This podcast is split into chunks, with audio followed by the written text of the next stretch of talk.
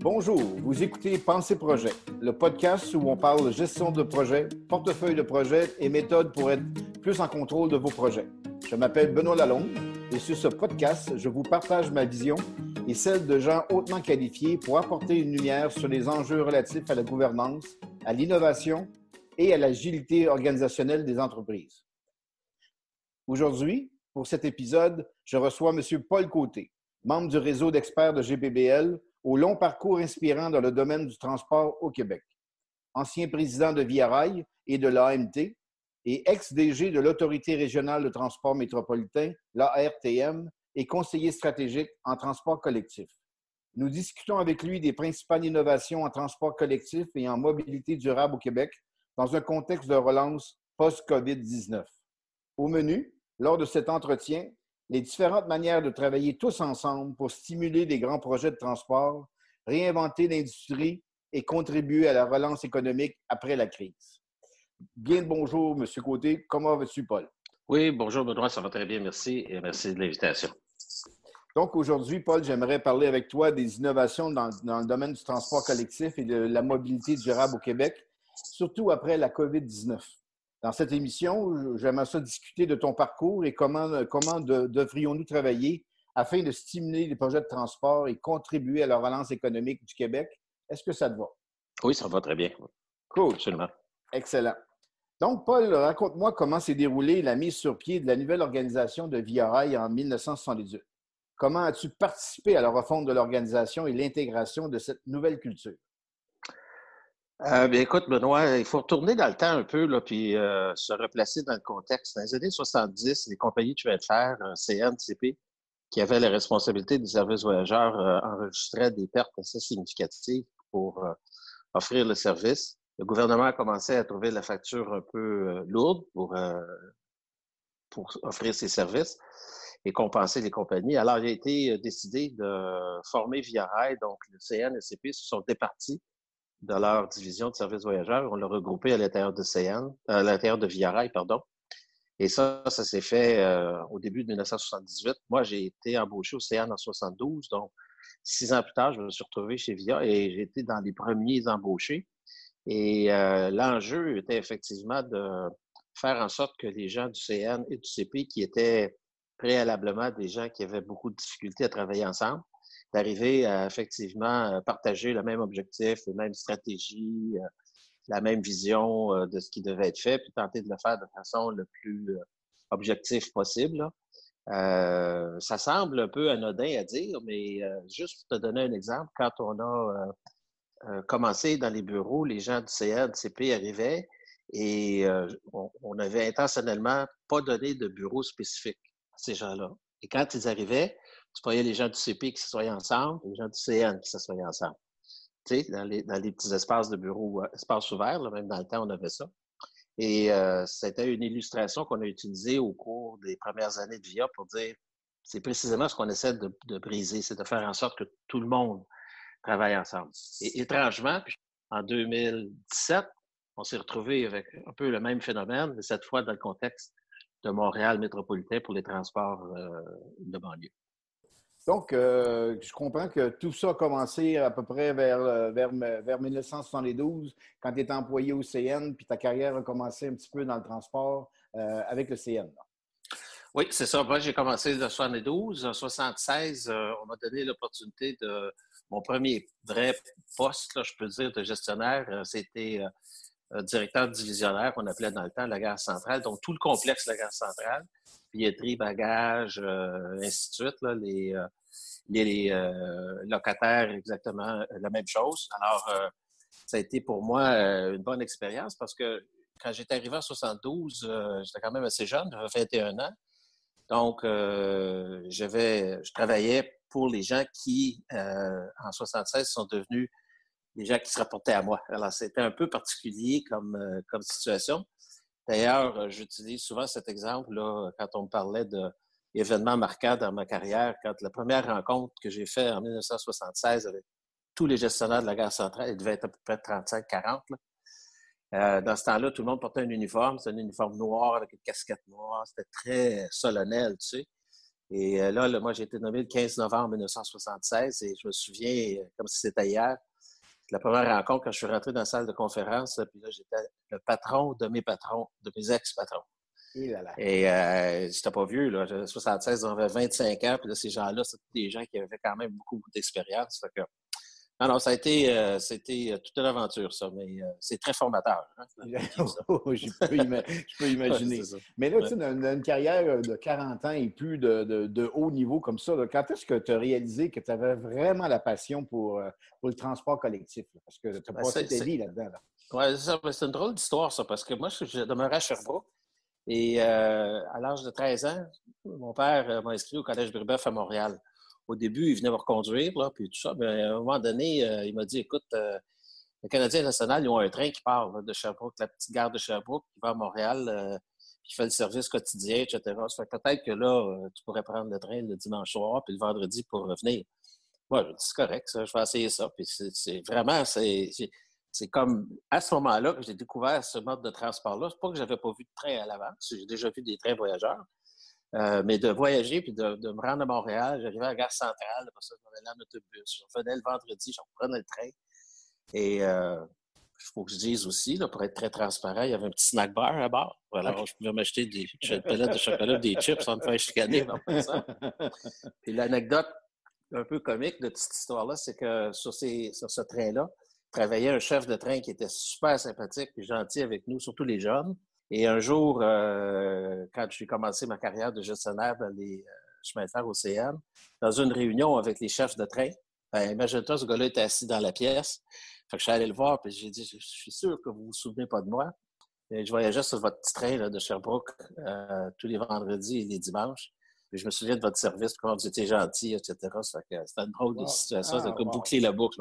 Alors, c'est un ah. peu comme ça que ça a commencé. Puis, sur 72, quand je me suis retrouvé embauché par le CN. Ça m'a rappelé ses souvenirs quand j'étais euh, au Collège Brébeuf. Puis, euh, bon, c'est de là que c'est parti.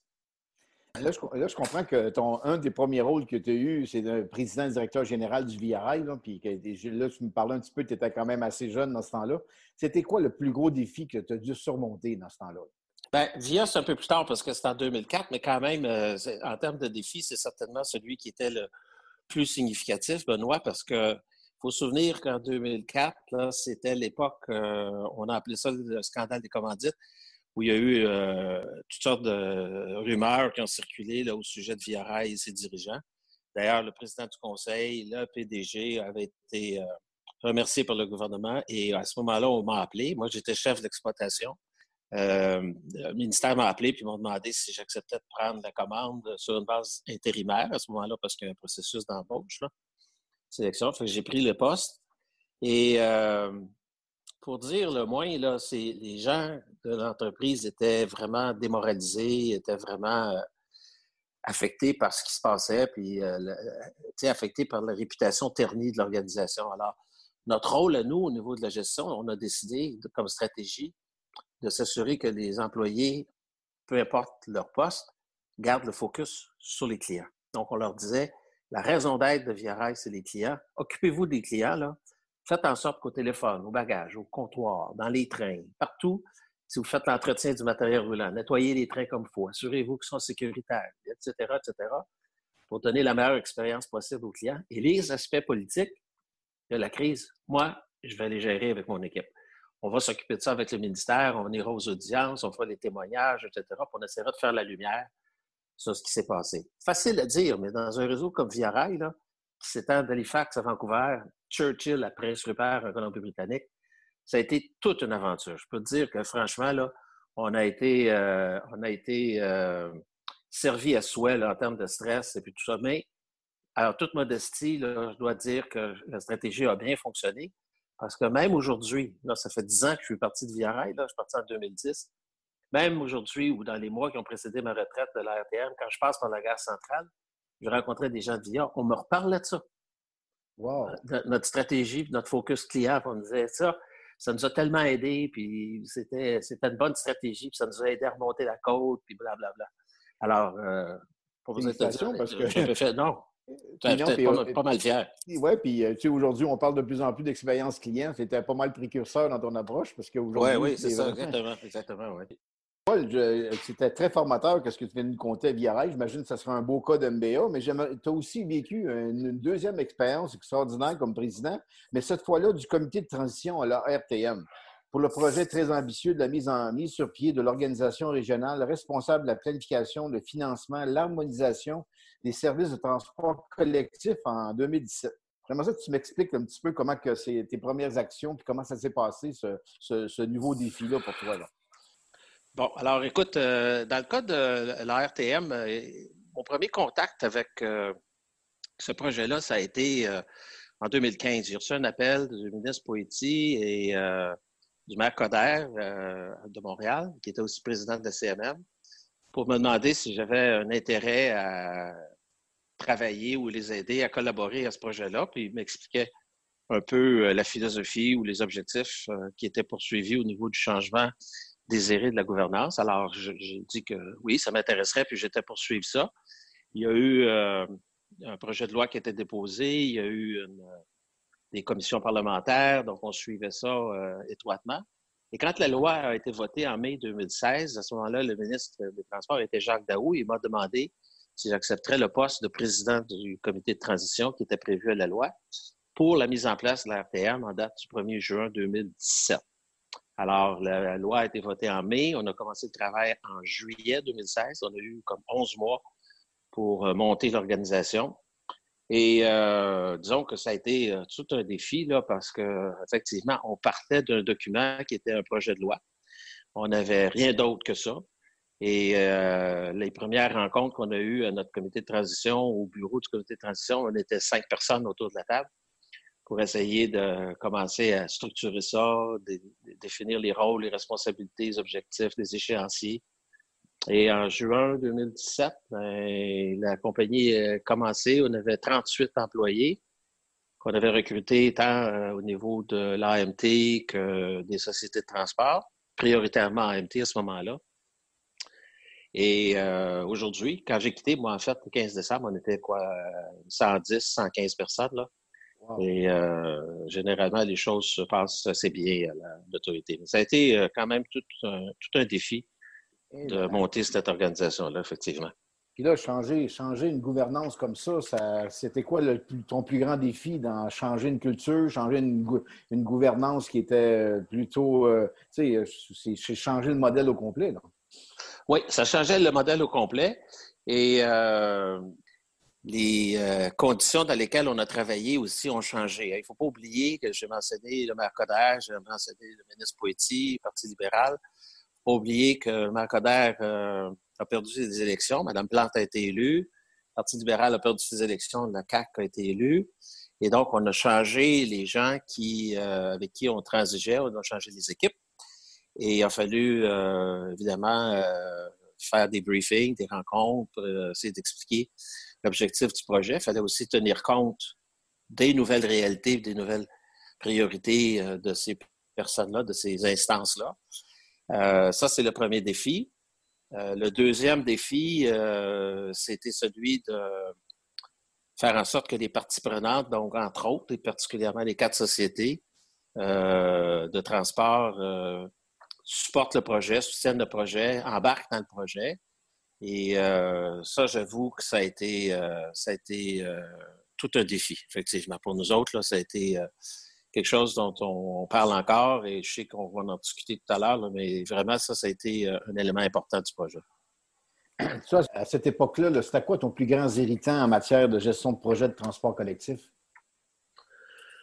Bien, je pense que euh, il y avait une il y avait une préoccupation quant à l'urgence d'agir. C'est ça qui nous euh, c'est ça qui nous préoccupait beaucoup. Là, il fallait convaincre les parties prenantes à tous les niveaux qu'il fallait agir rapidement et euh, poser des gestes concrets pour faire en sorte que les gens comprennent que cette réforme-là valait la peine de le faire et que ça pouvait donner des résultats. également, le deuxième défi, le deuxième héritage, c'était comment on finance ça? Comment on finance ces projets-là? Parce que c'est dispendieux en transport collectif, on le sait. On regarde le REM, qu'on regarde euh, les prolongements de métro, etc., etc. Ce sont des projets qui sont toujours très dispendieux. Et donc, comment on fait pour les financer? Alors, à la fois le sentiment d'urgence pour faire des choses rapidement et aussi, une fois qu'on a choisi, comment on les finance. Ah, cool. Puis toi, comment tu sais, euh, souvent dans les, organisations, il y a une difficulté de cohabitation entre les opérations et les projets? C'est pas toujours évident de que les projets viennent souvent, souvent déranger les opérations, à savoir que les opérations roulent, il y a un projet qui arrive, le projet est terminé, on parachute des opérations et c'est un peu plus difficile ce côté-là. Toi, dans ta carrière, comment ça, comment ça se passait, cette cohabitation-là?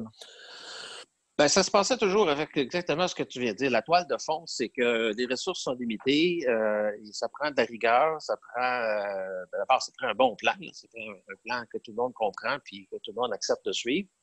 Ça prend de la rigueur dans la gestion et euh, c'est sûr qu'il faut être flexible, c'est sûr qu'il faut accepter qu'il y a des choses qui changent puis qu'il faut réaligner les, priorités parfois.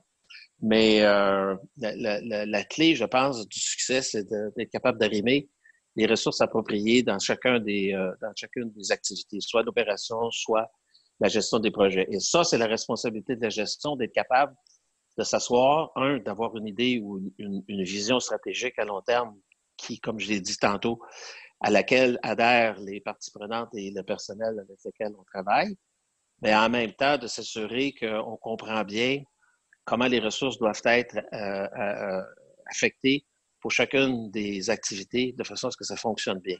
Et c'est ça la, chose. Donc, planification, d'abord et avant tout, là, pour s'assurer qu'on comprend bien ce qu'on a à faire et qu'on donne les ressources requises.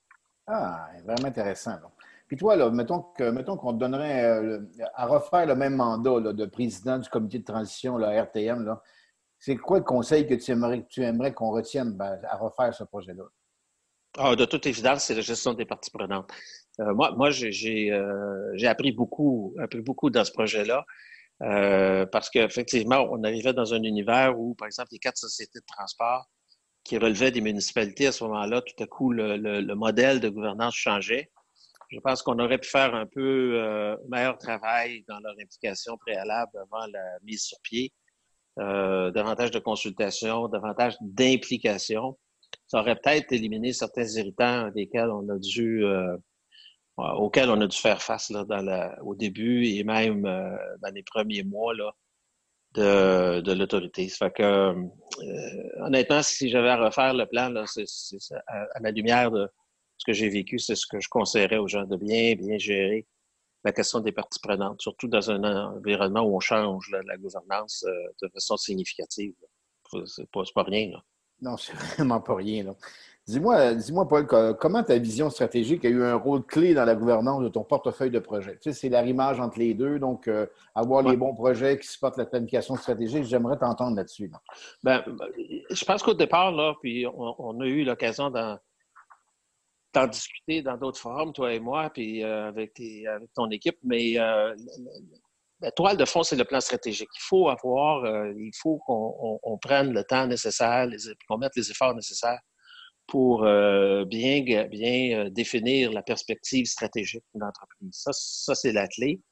Et ça permet euh, à ce moment-là de mieux comprendre quels sont les enjeux, d'avoir des objectifs, des stratégies qui sont enlignés. Et donc, forcément, par la suite, des projets qui sont reliés à la stratégie à long terme. Et euh, c'est, à mon avis, une, une, une, étape euh, absolument importante. On revient tout le temps à l'idée de bien planifier, de bien comprendre, bien analyser la situation, bien comprendre les risques, bien comprendre les différents enjeux. Et à partir de là, euh, on est capable de mettre sur pied un plan stratégique qui est crédible et puis qui va rencontrer les objectifs qu'ont nos actionnaires. Parce qu'il ne faut pas oublier ça, c'est bien beau les usagers, puis le service, ainsi de suite, bien-être des employés, mais un actionnaire au bout là, qui s'attend du rendement il faut que euh, le plan stratégique reflète les attentes, euh, entre autres, de l'actionnaire. Dans notre cas, euh, moi, j'ai toujours travaillé dans la fonction publique, donc les gouvernements, dans le temps de chez VIA, c'est fédéral. Et dans le cas de l'AMT, comme la RTM, c'est le gouvernement provincial. Quel est le meilleur conseil qu'on ne t'a jamais donné dans ta carrière de 40 ans et plus? Ben, écoute, c'est de ne jamais oublier qu'on travaille pour des personnes qui sont nos clients ou nos usagers et qu'on travaille avec des personnes. Moi, ça, c'est fondamental. L'aspect humain dans la gestion, c'est la base de tout. Les relations interpersonnelles, c'est la base de tout. Et quand on garde ça en, tête, euh, puis moi, j'ai eu la chance d'avoir un mentor en 1975-76, quand j'ai commencé à la gare centrale, comme j'expliquais plus tôt, euh, qui me martelait ce message-là tout le temps. Là. C'est bien beau les affaires, c'est bien beau les processus, c'est bien beau euh, les résultats, mais il faut jamais oublier, en bout de ligne, là, on gère des relations interpersonnelles. Il y a des clients qu'on sert qui ont des attentes, il y a des employés. Et sa philosophie, lui, était traite tes employés comme tu veux qu'ils traitent tes clients, puis tu vas avoir du succès dans tes affaires. Ah. C'est une, formule qui, je sais, est empruntée, là. Pas lui qui l'a inventée, mais reste quand même, c'est un excellent conseil. Excellent. Donc, euh, maintenant, j'aimerais euh, euh, aller un peu plus sur ta compréhension ou ta vision sur la suite des choses en transport collectif. Donc, tu sais, au fil des temps, l'industrie du transport a vécu de nombreux changements suite aux, divers bouleversements historiques. et de sorte qu'on note une baisse significative du nombre d'utilisateurs dans le transport commun. Toi, comment tu vois ça suite à la crise actuelle? Comment que l'industrie du transport va survivre à ça? Ben, ça va être un énorme défi. On en parle déjà euh, énormément. Là. Tu sais, euh, la distanciation sociale en transport collectif, c'est illusoire. Hein? C'est utopique. On n'arrivera jamais à le faire. Puis je pense que tout le monde le réalise. Euh, il y a l'enjeu des masques. Au début, on nous disait, ah, les masques, vous savez, c'est pas vraiment pour les gens asymptomatiques. Ça fait pas grand-chose, etc. C'est surtout ceux qui sont malades qui devraient le porter pour pas infecter les autres. Là, tout à coup, le langage a changé. Puis là, maintenant, OK, on porte les masques parce que là, c'est bon pour tout le monde, etc. Est-ce que les gens vont acheter ça? Je regarde dans l'environnement, là, puis est-ce que beaucoup de monde porte le masque? C'est encore un petit bout de chemin à faire. Ça, c'est la première chose. Puis la distanciation dans les trains, dans les autobus, dans les métros vont être un enjeu majeur. Alors, je pense que c'est ça, puis c'est la confiance que les gens vont avoir dans le réseau, la confiance que les gens vont avoir dans les, euh, est-ce que, est-ce que, est-ce que je me mets à risque quand je pars puis je prends l'autobus le matin, quand je vais prendre mon train et puis je rentre dans cette petite section de train-là où il y aura 10 personnes, malgré mon masque, est-ce que je suis en sécurité ou est-ce que je vais revenir à mes vieilles habitudes puis reprendre ma voiture? Je ne sais pas comment ça va se passer, mais je sais que les gens de la RTM et des quatre sociétés de transport passent beaucoup de temps là-dessus pour essayer de, de comprendre puis de mettre sur pied les meilleures stratégies pour ramener euh, les niveaux d'utilisation qu'on avait avant. Donc, euh, Paul, toi, selon toi, ça va être quoi le, nouveau défi de demain pour les projets en transport collectif? Tu sais, les nouveaux dirigeants là, font face à une nouvelle réalité. Ça va être quoi leur grand, leur grand défi à eux? Là? Il va y avoir plusieurs défis, je pense, pour les, euh, euh, les, organisations qui gèrent le transport collectif dans la région de Montréal. Dans un premier temps, parce qu'il y a beaucoup de projets, il y a beaucoup d'attentes. Il faudra donc un des défis, ça va être question de prioriser ces projets-là. On ne peut pas tout faire, c'est clair qu'on ne peut pas tout faire. D'abord, parce que l'argent n'est pas disponible pour faire tous les projets. Il faut avoir les placer dans un contexte, un contexte politique. Je sais qu'on a des différents, différents euh, cadres de référence, comme par exemple la politique de mobilité durable, les ébauches de plans stratégiques qui ont été préparés par la RTM, le plan de relance que la RTM vient de compléter euh, suite à la question de la pandémie. Ils ont repris les grandes lignes du plan stratégique, mais là, dans le contexte, à la demande du gouvernement d'un plan de relance. Alors, comment on va prioriser ces, les différents projets, puis comment, évidemment, euh, on revient toujours sur cette question-là, comment on va les financer? Euh, c'est un enjeu majeur, ça va être un défi, parce que ce ne sont pas les seuls, là, pas, on le sait, c'est l'économie en, général qui a été affectée par la pandémie. Tout le monde a des attentes, euh, tous les secteurs d'industrie ont des, des, des, du service ont des attentes. Alors, euh, il va falloir euh, essayer de vendre des projets de transport collectif pour qu'ils puissent se faire et puis qu'il y ait du financement pour les faire réaliser. Oui, tout un défi. Là. Puis, face à ces nouveaux défis-là, selon toi, Paul, dans quelle mesure la gouvernance des projets va, devoir s'adapter pour faire face à ces défis-là? Ben, écoute, c'est une question de cohérence C'était l'objectif hein, de la mise sur pied de la RTM. C'est qu'on on, voulait éviter d'avoir quatre, cinq plans individuels par société de transport, par municipalité ou par organisation ou MRC, peu importe.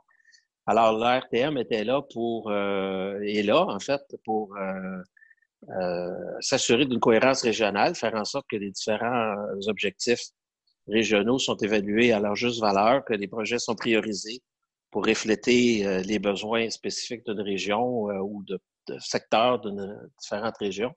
Alors, je pense que dans ce cas-là, c'est là, ça va être un test là, pour l'ARTM et le gouvernement de voir est-ce que ça soit effectivement suivi comme, comme cohérence. Là.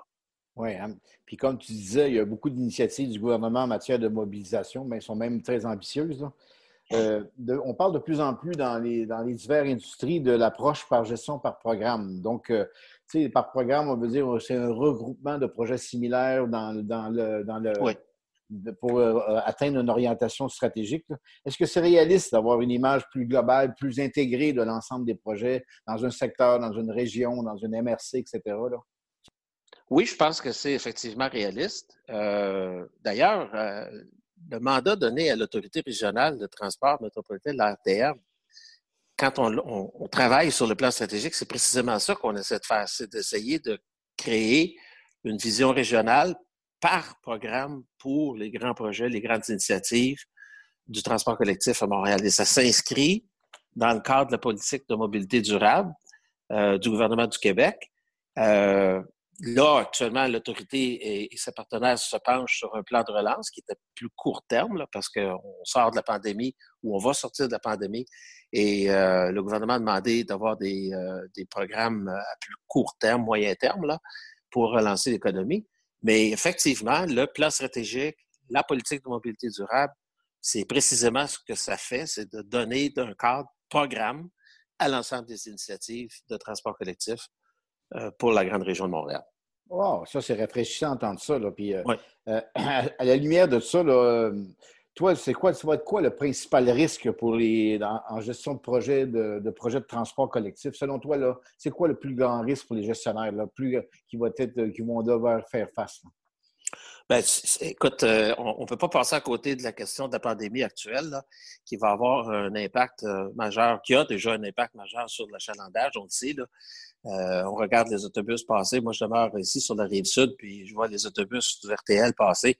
Puis il y a deux, trois personnes à bord. Les métros, euh, là, ça va reprendre tranquillement, mais ça va prendre un certain temps, j'imagine, avant qu'on puisse euh, avoir les niveaux de chalandage qu'on avait préalablement. Donc, la crainte du public, la réticence à se promener en transport collectif à cause de, des risques d'infection ou quoi que ce soit, ça peut pas faire autrement qu'être un enjeu majeur. Et évidemment, qu'est-ce qu'on va faire? C'est quoi l'offre de service qu'on va leur, euh, leur présenter? Là, je sais que les gens de la RTM puis des sociétés de transport y travaillent, mais ça va être important de, voir comment ça va se présenter et surtout de voir la réaction de la clientèle puis de s'ajuster en conséquence. On ne peut pas euh, passer à côté de ça. C'est clair qu'il va y avoir un, enjeu euh, point de vue psychologique pour l'utilisation des transports collectifs. Malheureusement, parce que préalablement, là, on était sur une lancée, les, euh, les achalandages étaient bons, euh, les recettes étaient bonnes, euh, les projets étaient là, etc. Alors,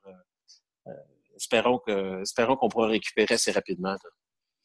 À la lumière de tout ça, là, des, projets, la pandémie, des enjeux, des nouveaux enjeux qui s'en viennent, là, y a-t-il des éléments de la culture actuelle qui vont devoir changer dans l'industrie du transport collectif, selon toi? Ben, peut-être pas changer, mais continuer à évoluer parce que quand on a, euh, je pense que le gros changement au niveau culturel, c'est en juillet, en juin 2017, la mise sur pied de l'autorité régionale. Et là, euh, avec les nouveaux rôles puis les différentes interfaces avec les sociétés de transport, etc. Ça, ça a été vraiment le, le, vraiment là que le changement s'est produit. Euh, mais je dois dire que il va falloir que ça continue les, efforts au niveau de l'intégration, de la collaboration entre les parties prenantes dans un contexte régional, c'est un enjeu qui va devoir être euh, suivi de près euh, par les dirigeants de, l'autorité et des autres partenaires. Cool. Tu en as parlé un petit peu tantôt. Là, il, y a, énormément de projets de transport collectif en cours au Québec.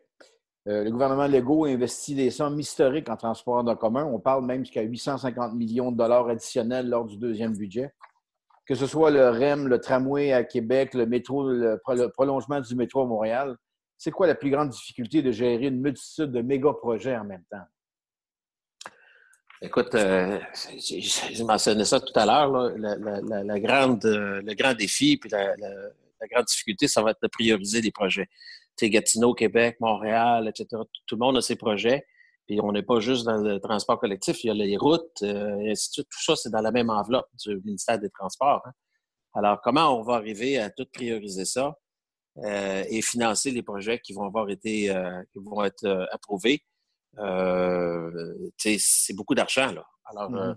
on ne peut pas tout faire. Il faut savoir ce qui doit être fait en priorité, puis trouver la façon de le financer, tant au niveau du fédéral, provincial, pour s'assurer qu'on rencontre les objectifs qu'on s'est fixés. On parlait tout à l'heure du plan stratégique, de la politique de mobilité durable tout ça doit se réaliser, mais pour se réaliser, évidemment, il faut choisir des bons projets et les financer adéquatement.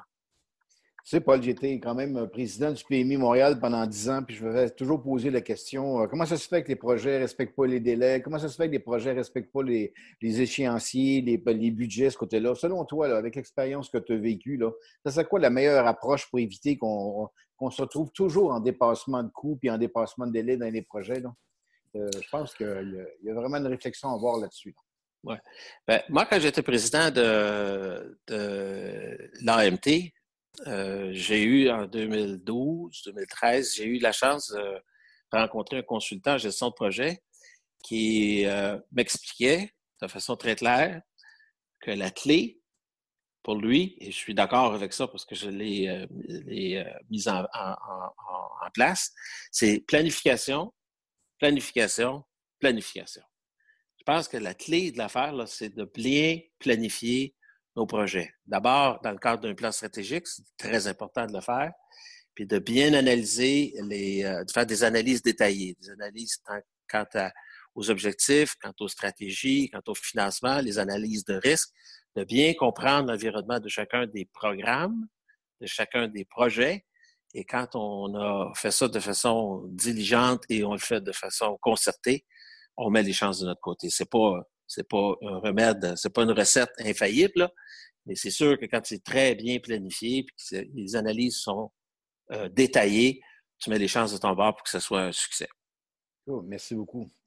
Euh, tu sais, euh, de, plus en plus, les nouveaux modèles d'un chef de projet, c'est ses habiletés relationnelles. Donc, c'est on dit même qu'un chef de, nouveau chef de projet va, passer 85% de son temps interfacé avec les divers parties prenantes. Selon toi, ce serait quoi les, euh, quelles, seraient les habiletés relationnelles, les compétences techniques d'un haut dirigeant en transport collectif devrait posséder? Bien, niveau relationnel, je pense que c'est de, bien comprendre, encore une fois, je reviens à mon, euh,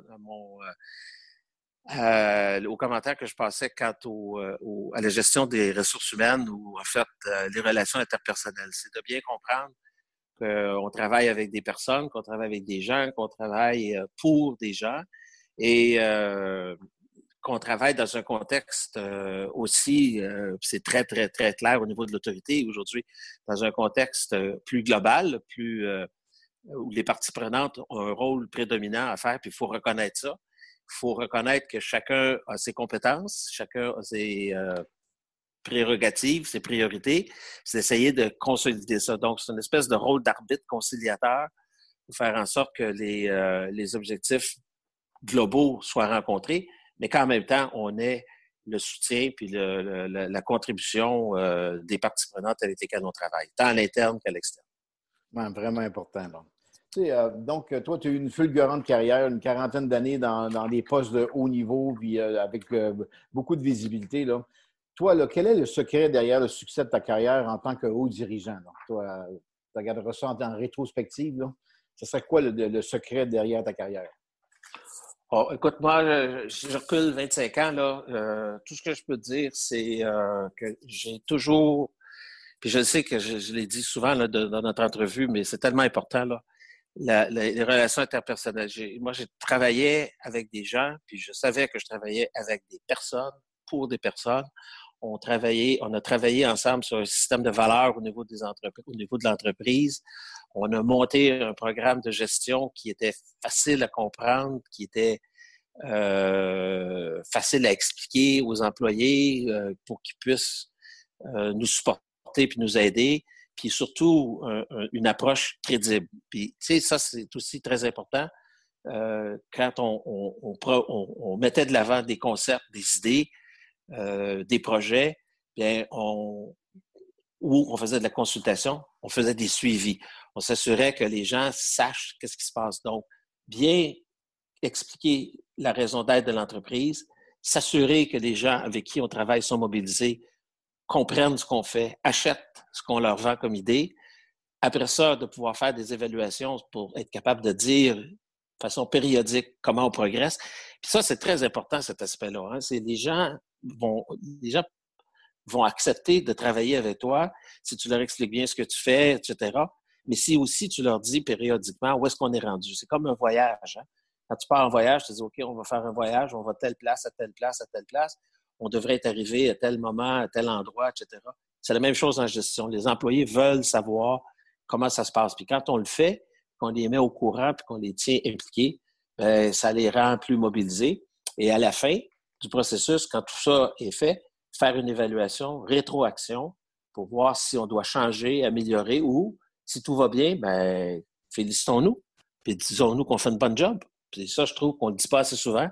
Mais effectivement, les gens apprécient ça. Moi, j'ai jamais rencontré quelqu'un à qui je disais merci, je suis tellement content de ce que vous avez fait, puis qui me répondait laisse faire, je n'ai pas besoin de ça, ces félicitations-là. Ça n'est jamais arrivé dans ma carrière. Puis ça, c'est la base de toute l'histoire. Les gens sont prêts à travailler, veulent travailler. Moi, j'ai la conviction profonde que les gens viennent au bureau dans leur travail pour exceller et pour contribuer à l'atteinte d'objectifs. Ce qu'ils veulent savoir, c'est quels sont ces objectifs, où est-ce qu'on en est rendu, comment je peux m'améliorer, puis est-ce qu'on fait une bonne job, puis si oui, ben, dites-moi le parce que j'aime ça me faire dire que je travaille bien. Ça s'applique à tout le monde, moi inclus. Paul, j'aimerais ça te remercier énormément de nous avoir fait voyager dans un train qui nous a fait euh, voyager à travers ta carrière fulgurante de haut, de haut niveau. Et, euh, et que, et que moi, j'ai appris à connaître euh, une personne, un haut dirigeant, et qui est devenu un ami de la gestion de projet. Et ça, je t'en remercie profondément parce que euh, c'est pas évident, c'est pas évident de faire reconnaître la gestion de projet dans les organisations. C'est un défi, de, un défi de ma carrière. Moi, mon train est encore jeune, mais euh, j'ai encore beaucoup de choses à convaincre.